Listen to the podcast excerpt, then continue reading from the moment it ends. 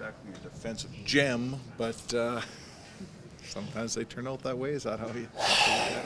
Yeah, obviously with the la- last week, I thought we had three good opponent like in playoff races battle. Like we knew it was going to be a tough week. Um, I guess this might have been a little bit of exhaling, maybe. Um, I don't know what to call it, but yeah, I agree with you. We could have been a lot better tonight. I thought, um, but at the same time, these games are hard. You you you gotta work yourself up. You gotta get yourself going, and uh, we snuck it out. Uh, obviously, we could have been better, but at the same time, it's hard to win in this league. So we'll, we'll take it and move on. The thing in this town has been a team that has to try to win games when 97 and 29 don't do all the scoring. Uh, tonight, that was the case. You got a couple, and everybody else scored around on a weird night. At least does it mean that the depth wins something for you?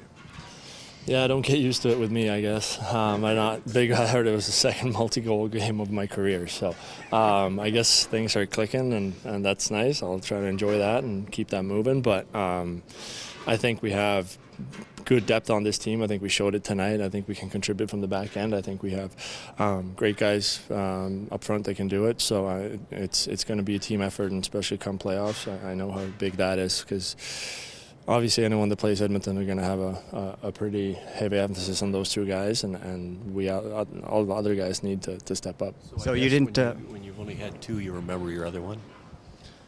Two multi-goal games? Nah. I don't, actually, in the radio interview, he said that, so I, I, I do not, I don't remember that one on the top of my head. Oh, actually, was it was it in Edmonton, right? No, it wasn't. It was it took away I, in, at Rexall. I had what I thought was a two-goal game, but I think uh, they corrected it afterwards. So you didn't picture. so you didn't picture yourself going toe to toe with the other Swedish defenseman named Ek by goal on goals. Not really. No, he's a complete different player than I am. So um, I take a lot of pride. I'm not saying he doesn't take pride in the defensive side of the game, but that's more my strength, and his strength is obviously in the offensive side. So it was it was nice to, to chip in, but um, again, don't get used to it. You've got this this slap shot though. I mean, you're making it sound like you're hitting it with your eyes closed, but you're picking corners here.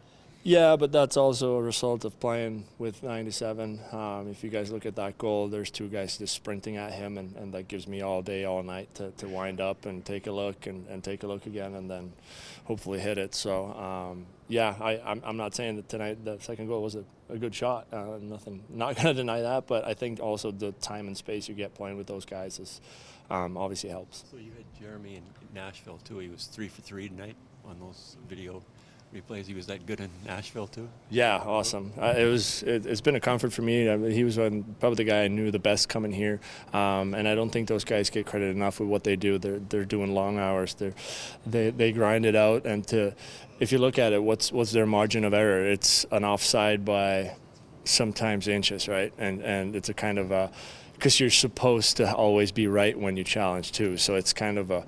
Uh, uh, I mean, not so rewarding job at times and, and pretty hard because you always have to be right. And uh, they won us the game tonight. So it was great to see. And, and our video coach team here is, is tremendous. So good on them.